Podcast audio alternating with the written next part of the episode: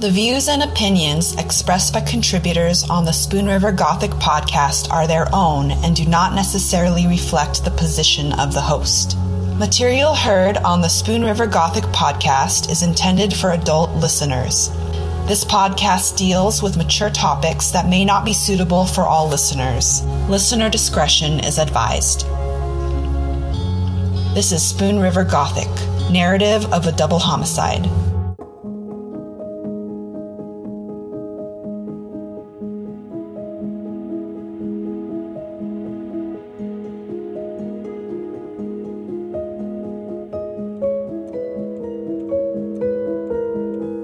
Chapter 58 Donald R. Bull.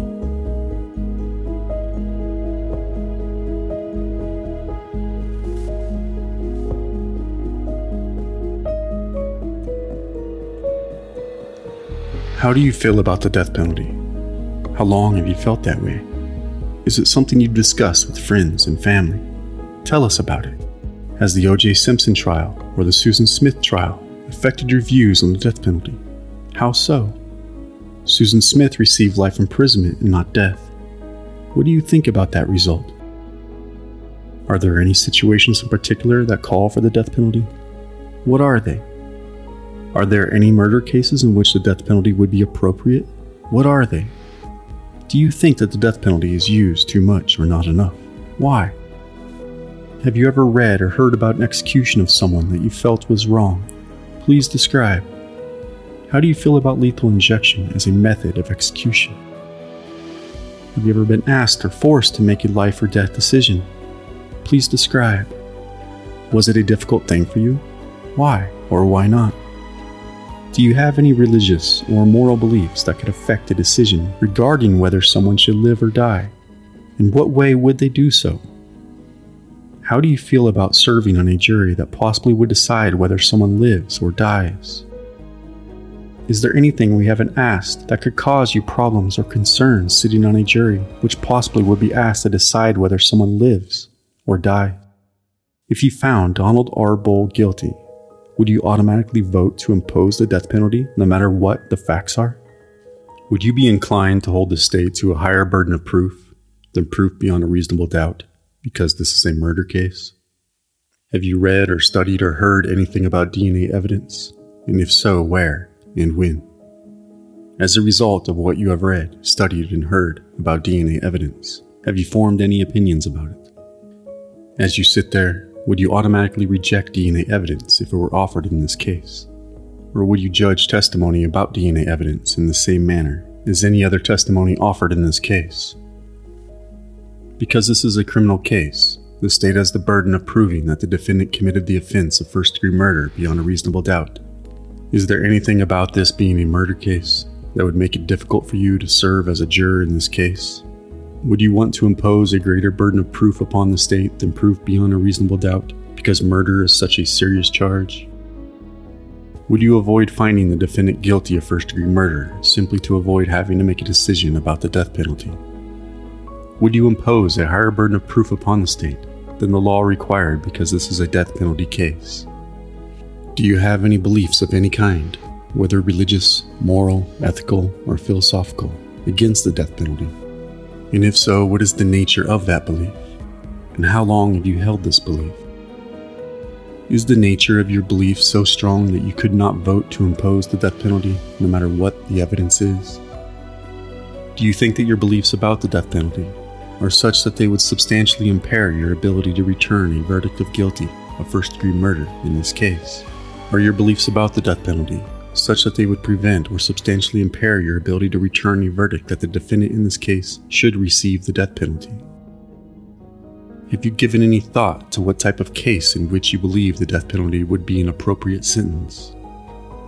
If the law in Illinois permits the imposition of the death penalty for a certain type of murder, and if that type of murder conflicted with your beliefs about when the death penalty is appropriate, would your beliefs prevent and substantially impair your ability to follow the law as I give it to you? As a good citizen, we all want to believe that we can follow the law and the instructions that the judge gives us. Do you realize that if you are selected as a juror in this case, you may actually be called upon to decide whether that person sitting there will receive the death penalty? Will you be able to vote for the death penalty if the law and the evidence warrant it? Will you be able to stand up in open court and actually say that the death penalty is your verdict? Do you hold any beliefs that any person who commits a murder should automatically receive the death penalty, regardless of the facts and the defendant's background? If you believe that the state has proven a defendant guilty of first degree murder beyond a reasonable doubt, and if you also believe that the state has proven that the necessary aggravating factor exists so as to qualify this case for the death penalty, is your belief about the death penalty such that you would vote to impose it no matter what the evidence and mitigation might be? Do you have any strong feelings by reason of your religious beliefs or conscience, either for or against the death penalty? Do you have these strong feelings for or against the death penalty, no matter what the particular facts in this case might be? Would your strong feelings about the death penalty interfere with or affect your ability to determine the guilt or the innocence of the defendant regarding these charges? Would your strong feelings prevent or impair you from considering the death penalty in the appropriate case? If the defendant is found guilty of first degree murder in the second hearing held, two separate and distinct questions will be asked of you namely, does the death penalty apply to the facts in this case? And should the death penalty be applied to this particular defendant? Ladies and gentlemen, please consider each of these questions.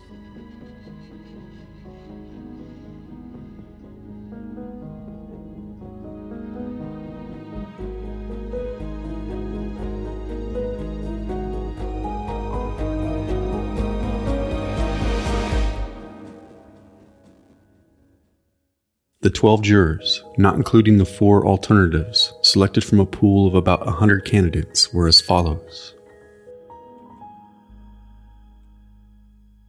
Roger Wilson, Mason C. Mosley, James A. Zimmerman, Betty Thompson, Nicholas J. Wine, Harold Wepner, Ruth Atkinson, Linda Tripp, Kathy Knowles, Kathy Holes, Alyssa Varner, and Kathy McCormick. One day following jury selection, a former co-worker of Kathy McCormick's unexpectedly stopped by McCormick's home in Carthage. In fact, the visitor said that she had stopped by earlier that day, and seeing that Kathy was not home, she decided to stop back by.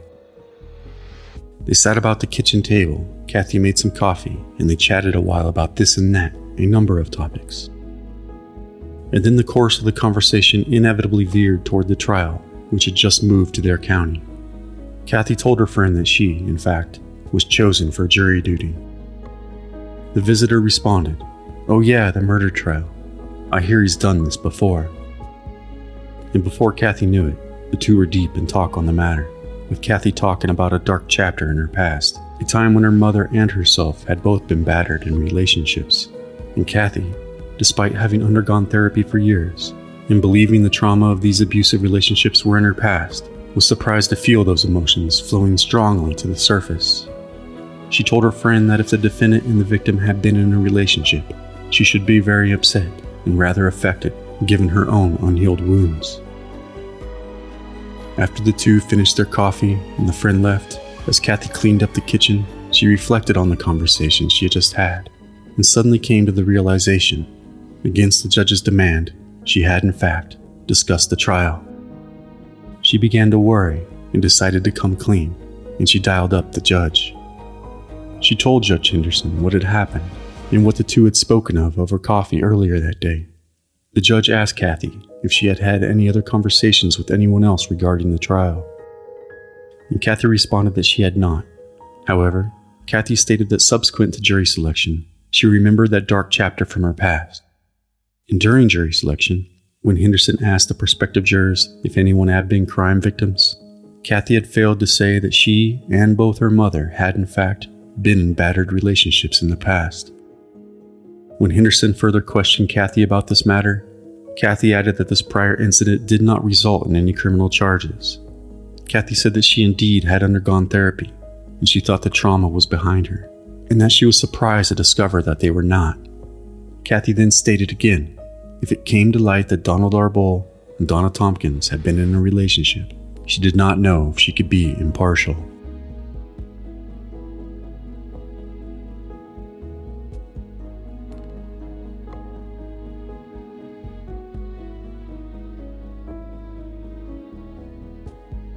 During a later hearing on the matter, in which Donnie's defense team was present, however, Donnie had not been, though to no fault of his own. His defense requested a recess after Kathy's testimony, relieving Kathy from the stand. On their return, the defense informed the judge that they did not object to McCormick remaining on the jury. Henderson instructed Kathy not to consider those statements made by her friend that day or anything else outside the record. The judge noted that every juror brings his or her baggage to trial, which we take to mean personal history and experiences, and expressed to Kathy confidence that she would be fair and impartial, despite her confession that she doubted her ability to do so. And incidentally, the jury subsequently chose Kathy as their foreperson.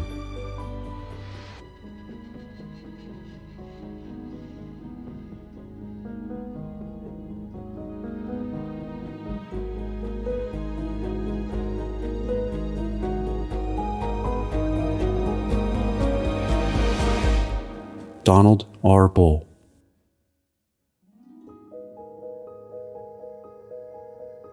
Is it a coincidence that America's past is littered with infamous three named killers?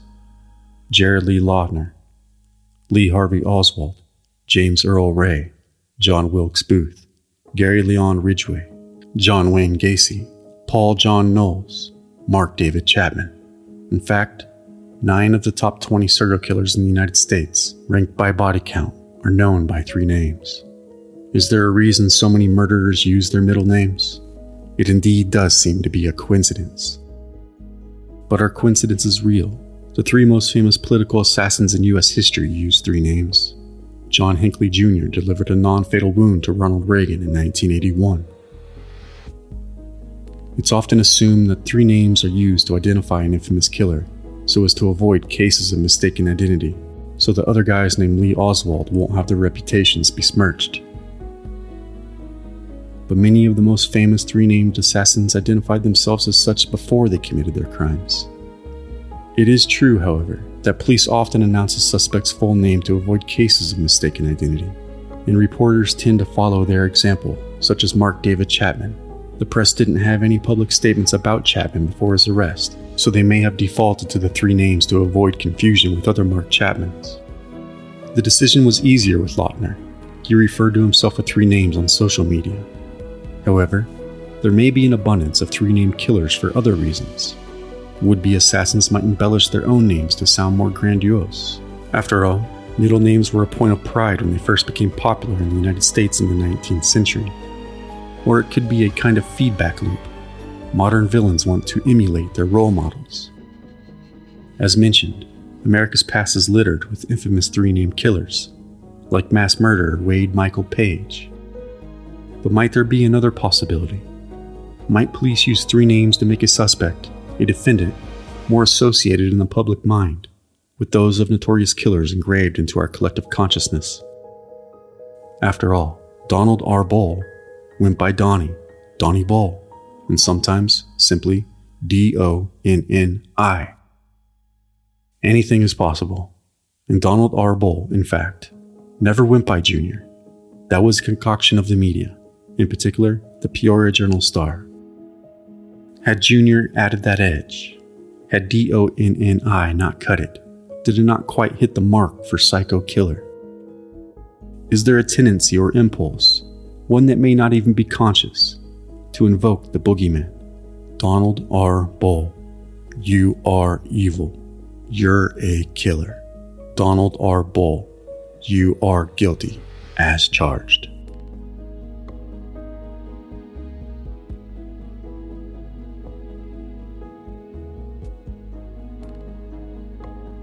With this underpinning, this preconception deeply etched into the public's mind by the press, that Donnie was a killer before the trial had even begun. There was little doubt that the defense saw the need for damage control.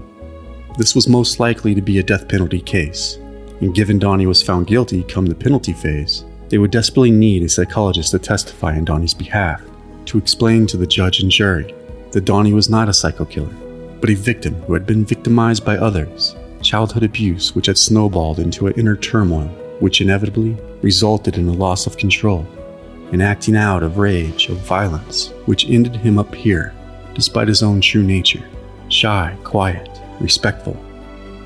an unhealed victim of possible unfortunate childhood circumstances, of which Donnie had no means to control nor escape, and thus Donald R. Bull, Donnie, not an unhinged, cold hearted killer, but simply a deeply wounded man, which resulted from what exactly?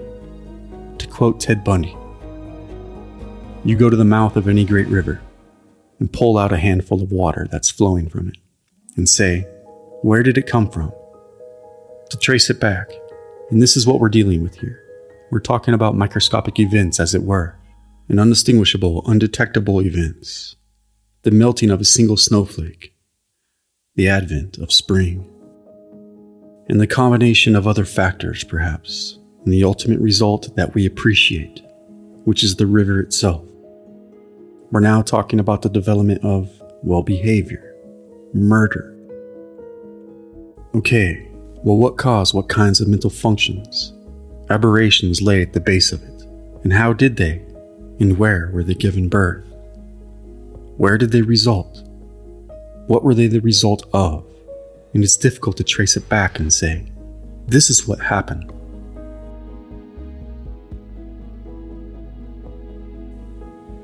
Defense attorney Alyssa McMillan filed a motion on March 13, 1996, for the appointment of a psychologist, stating that the defense has the affirmative duty to establish evidence and mitigation to be used at a death penalty sentencing hearing before the jury, should this matter proceed to trial and the defendant be found guilty of the offense.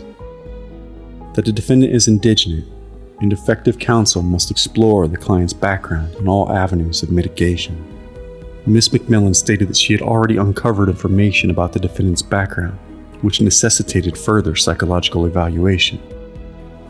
She asked that the court make the funds available for a neuropsychologist evaluation to be performed by Dr. Michael Gilbert, whom, ladies and gentlemen, you've already heard speak on the matter of traumatic brain injury in an earlier episode.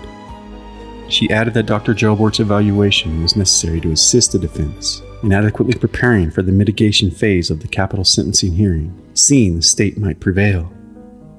Dr. Gilbert estimated that if he should receive immediate access to the defendant at Pontiac Correctional Center, he could complete said evaluation within four weeks, and the cost of said evaluation, including testing, would be $3,250.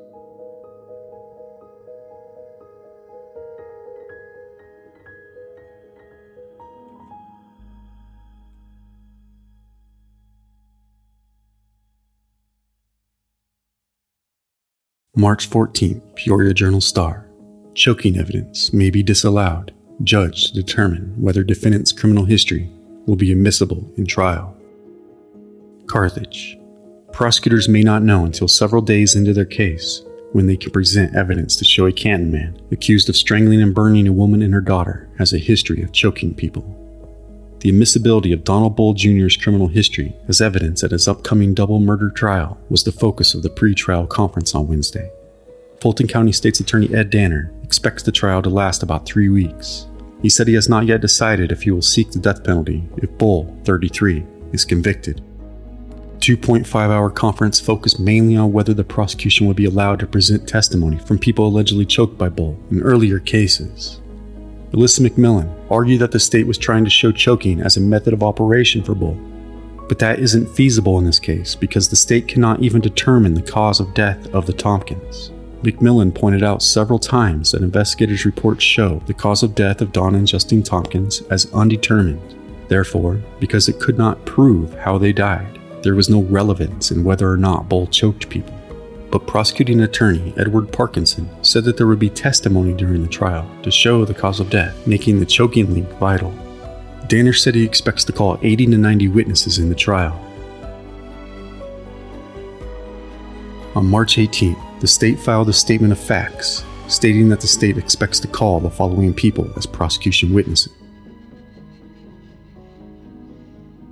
Bonnie Ford, Marty Brown, Jim Campbell, Robert Dorenzi, Ron Pavley, Terry Harrison, Steve Hines, Maury Hines, Dr. G. L. Derry, Jonathan Schaefer, Carrie Schaefer, Linda Huggins, Lucinda Naus, Charles Burrows, Carlene Lovell, Anthony Fillingham, Larry Smith, John Pelikudas, Jim Franciscovich, Robert Barry, David Breeze, Mike McClellan, John Tompkins, Craig Shaw, Raymond Ketto, John Stanko, Phil Saleh, Greg Manning, Randy Kissinger, Kevin Peterman, Richard Sedgwick, Oliver Stanko, Vera Seville, Lynn Peterman, Brad Davis, Dr. John Murphy, Dr. William Rochetti, Dr. Grant Johnson, Sheila Sisk, Hazel Brown, David Haynes, Max Scott, Tina Crawford, Iona Price, Sherry Auld, Rochelle Hillmeyer, Misty Pratt, Eric Pig, David Nell, Brio Clear, Terry Haynes,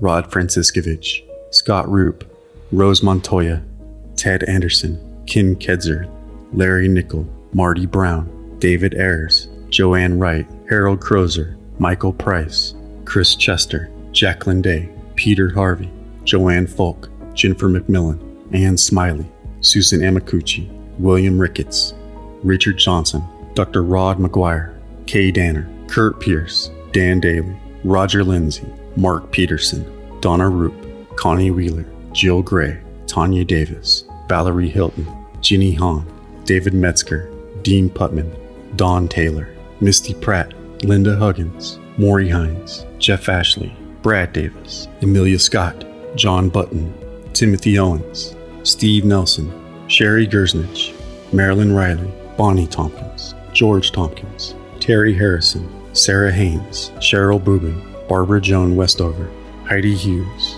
Catherine Tabor, Kenneth Long, Scott Hikes, Jennifer McMillan, Rick Lilly, Russell Stufflebeam, Jeffrey Bennett, Larry Bowler, Sue Ann Harris, Drake Smith, Willard Adams, Walter Edwards, Leela Bull, Connie Chandler, Bruce Nell, Richard Herron, John Robbins, Donald Long, Joseph Ferguson, Jennifer Pratt, Mary Munson, Donald Crone, Chad Bohannon, Anthony Franciscovich, James Schlanigan, Jimmy Joseph, Christy Votapel, Pauline Newcomb, Clark Hogan, Harold Fischer, Steve Malgrim, Linda Rose, Jerry Spengler, Caroline App, Christina Werland, Connie Green, Julie Urton, Priscilla Culp, Grant Johnson, Chris Jacobson, Raymond Ketto, Terrence McCain, Ginny Hahn, Peter Havey, Don Tankersley, Ted Anderson, Terry Kramer, Robert Fishburne, Kent McDowell, James Franciscovich, David Breeze, Howard Dye, James K. Campbell, Craig Shaw, Chief Robert Dorenzi.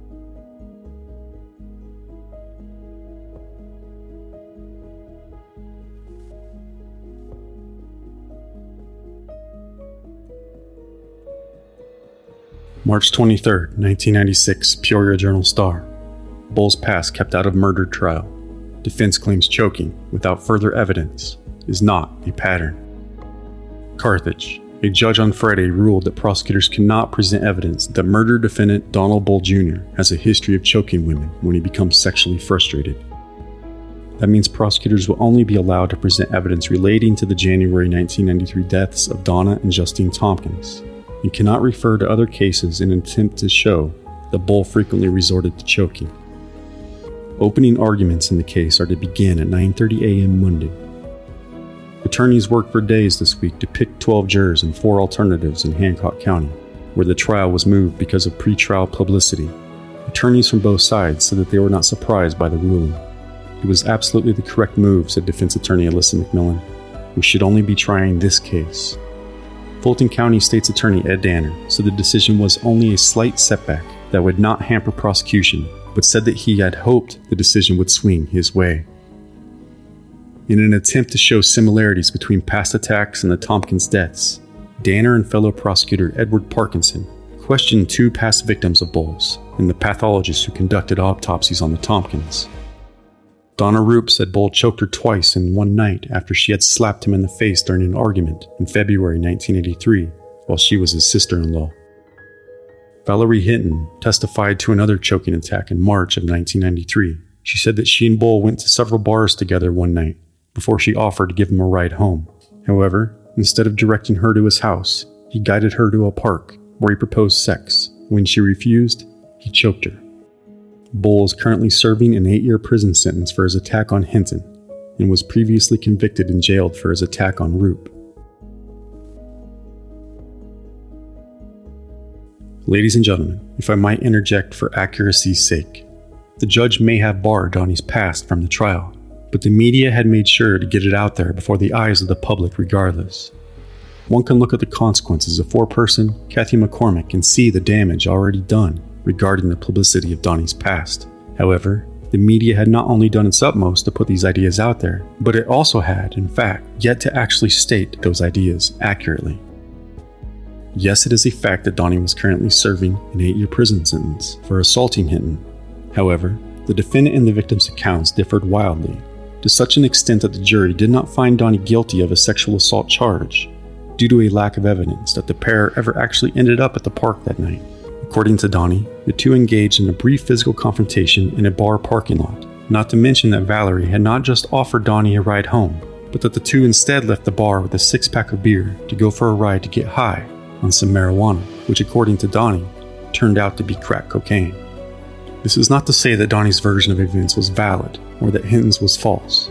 It is simply to state the fact that the jury failed to determine what had actually happened that night, other than Donnie had, in fact, choked her or according to Donnie, lifted her by the neck and threw her to the ground after Valerie attacked him in the bar parking lot. The point is that regardless of whether this event took place in the park or in the bar parking lot, though the prosecution was able to prove that Valerie had sustained these injuries after an argument between the two, the official state record was never able to prove that these events took place in the park or that a sexual assault ever occurred. Thus, Donnie was, in fact, not sentenced to those eight years for choking Hinton as a direct result of sexual frustration in the park, but that he had been sentenced for assaulting her in the absence of any proof of suggesting sex, forcing sex, etc., and that assault alone, regardless of where it may have happened and why, was the only fact to be determined. Essentially, both stories were forsaken, for the only physical proof provided to the jury was that Hinton had indeed sustained injuries at the hands of Bull that night after leaving the second of two bars the two had visited that night. Might the Peoria Journal Star forsaken fact for a sensational account of Donnie's past to really exacerbate what it was precisely that the judge was depriving of the prosecution, the state, from being able to use as a tool to essentially put this serial assaulter who had seemingly graduated to murder away? But as mentioned, the deed remarkably already accomplished before a jury of public perception had been deemed of which was very unlikely to be undone that of which had already infiltrated the jury box to such an extent, I cannot help but believe Judge Henderson felt he had little choice but to counter this potential for prejudice by accepting the defense's motion to bar Donnie's past history, fact and fantastical, and fiction out of the trial. Not to mention the fact that Donna and Justine's initial coroner's report did in fact state cause of death undetermined. Therefore, it is unprovable the consequence of a pattern of either Donnie's past actions or accusations against Donnie. Parkinson argued that in both cases, Bull resorted to choking women when he could not get sex from them. Again, unsubstantiated by Donnie's 1993 guilty verdict, a sleight of fact and state narrative, in which I have no idea how it made its way with little to no objection in Donnie's current pretrial hearing. John Murphy, a pathologist who performed autopsies on the Tompkins, said that although he could not pinpoint a cause of death, the woman was too badly burned. He said the most likely cause of death was due to some form of asphyxiation, either by strangulation or smothering. Again, ladies and gentlemen, speculation presented as certainty. He concluded the Tompkins were dead before the fire started because neither had traces of soot in their tracheas, and that both had low levels of a chemical in the bloodstream that is present in high levels among fire victims. That, ladies and gentlemen, would be carbon monoxide, by the way. McMillan argued that choking had not been established in the Tompkins deaths, and she said choking without further evidence should not be considered a pattern of operation. Choking in and of itself is not more than a gunshot wound, she argued. You need something like a rope, a wire, or a vise that leaves similar marks each time. There is absolutely no link, no fingerprint to tie them together. Parkinson disagreed. Choking doesn't appear to be a common, everyday thing when a man wants sex, he said. I think the incidents are similar enough and unique enough to be a bit of an earmarker. The other women went unconscious, they just didn't happen to die. March 12th. The defense files a motion to exclude prejudicial photographs, claiming that there are numerous photographs of the deceased individuals taken both by the police and by the pathologist for the autopsies performed on Donna and Justine. The defense objects to the use of the photos because they are of limited probative value. the relevancy was clearly outweighed by the potential inflammatory nature of the grotesque colored photographs, which may cause the jury to decide on factors other than the issues in dispute, not only images from the scene of the crime, but chiefly photographs of the coroner performing the autopsy.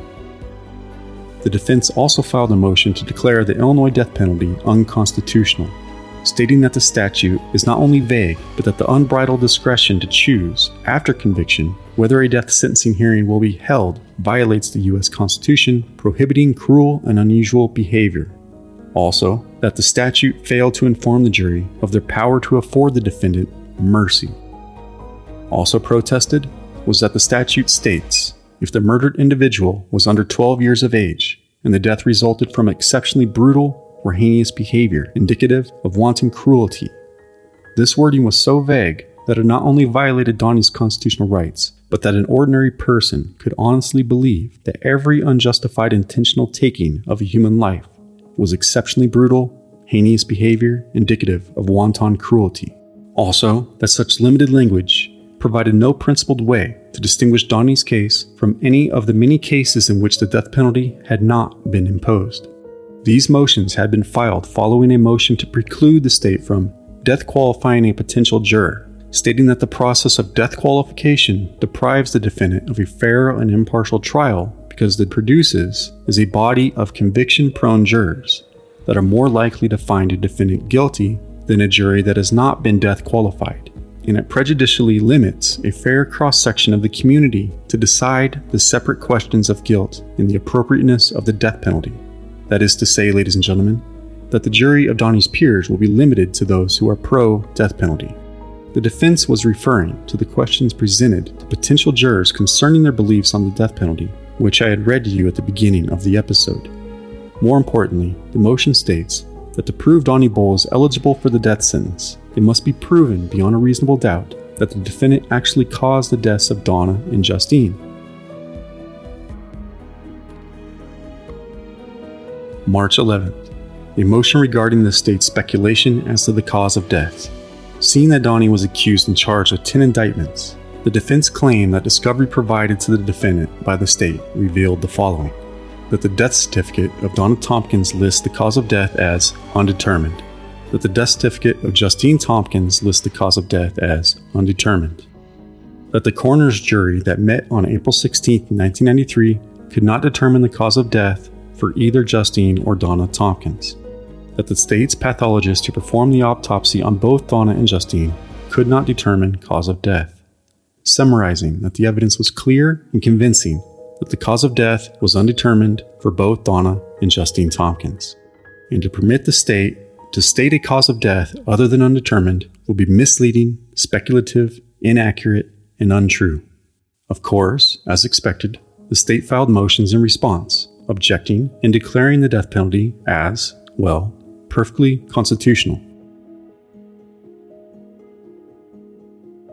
And on March 19, 1996, the Peoria Journal Star headline read Death penalty will be sought in murder trial.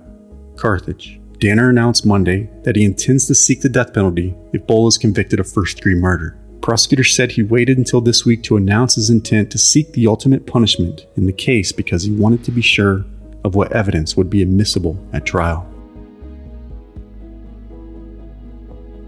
As you know, ladies and gentlemen, no ambitious state's attorney wants to take the chance of losing a death penalty case, as it would be, understandably, quite possibly, a massive blow to their career advancement.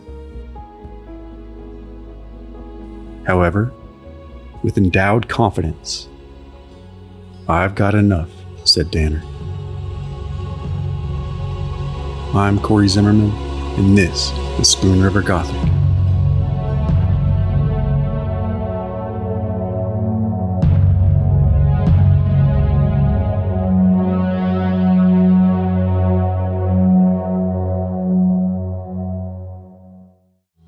Spoon River Gothic is a production of Lonebird Media in association with CZ Studio and Radio Verite. The show is produced by August Olson, editing, directing, and producing by Corey Zimmerman, audio mastering and engineering by E Mastered. Research is done by Anne Marie Cannon, Chelsea Mesa, and me, Jinra Illustrissimo. Spoon River Gothic is written and hosted by Corey Zimmerman. You can follow the show at czstudio.works and read the blog at spoonrivergothic.com. Show some love by leaving us a rating or a review on Spotify, iHeartRadio, Apple Podcasts, or wherever you get your podcasts. And stay tuned for the next episode as we dive deeper into the Donald Bull case. Thank you for listening. This is Spoon River Gothic, narrative of a double homicide.